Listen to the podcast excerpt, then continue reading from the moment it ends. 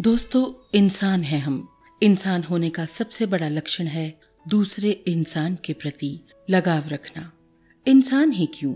चाहे हमारे साथ जानवर हों जीव जंतु हों पशु पक्षी हों या पौधे हों, हम उनके साथ जुड़ जाते हैं। उनके साथ एक संबंध महसूस करने लगते हैं, एक अपनापन। हमें लगता है जितना प्यार हम उन्हें देते हैं, बदले में वो हमें उससे कई गुना लौटाते हैं।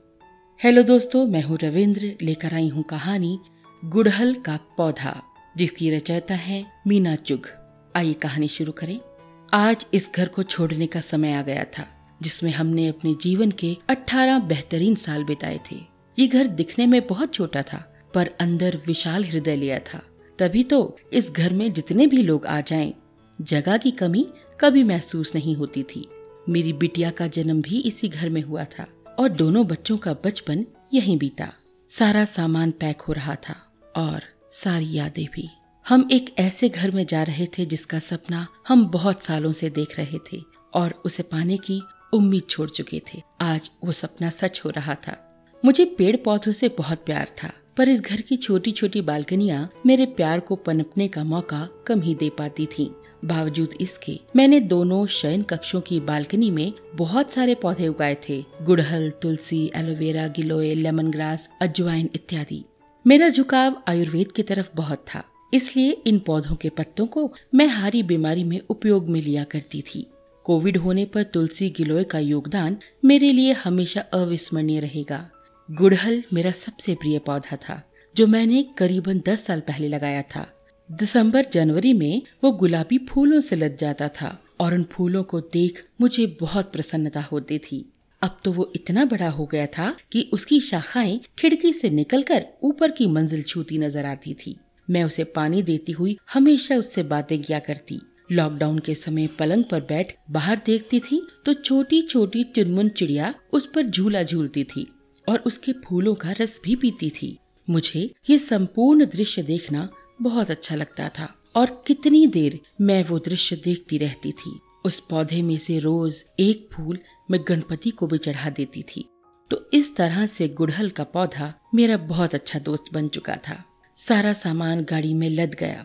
तो अपने पति से पूछा, ये पौधे? जवाब मिला, वहाँ तो बहुत बड़ी बड़ी बालकनियाँ हैं। तुम नए पौधे लगाना और अपनी बागवानी का शौक पूरा कर लेना। नया घर हमारे पुराने घर से तीन किलोमीटर दूर था। हम अपने नए घर में आ गए। पर दो दिन बाद मैं फिर पुराने घर किसी काम से गई तो बालकनी में मुरझाए पौधे देखे। गुड़हल तो मानो मुझे देखते ही रो पड़ा।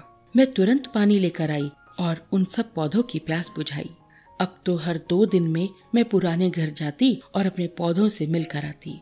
मुझे पहली बार एहसास हुआ, पेड़ पौधों में भी जान होती है। सिर्फ़ हम इंसानों की तरह बोल नहीं पाते हैं।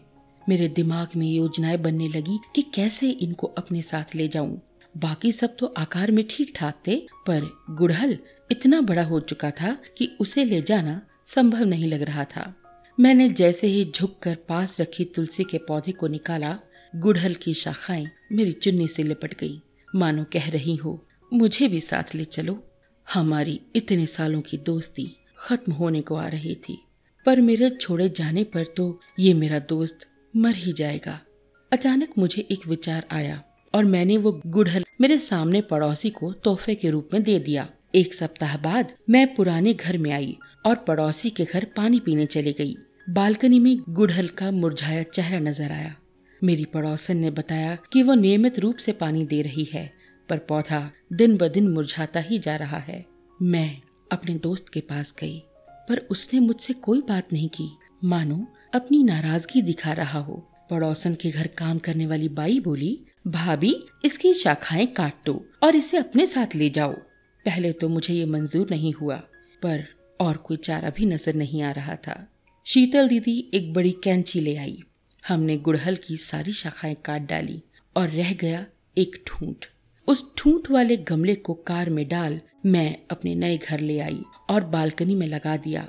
अब मैं रोज उसे पानी देती हूँ और इंतज़ार कर रही हूँ बड़ी बेसब्री से कि फिर से ये हरा भरा हो जाए, गुलाबी फूलों से लद जाए और छोटी छोटी चिड़िया और तितलियाँ फिर से फूलों का रस पीने आए।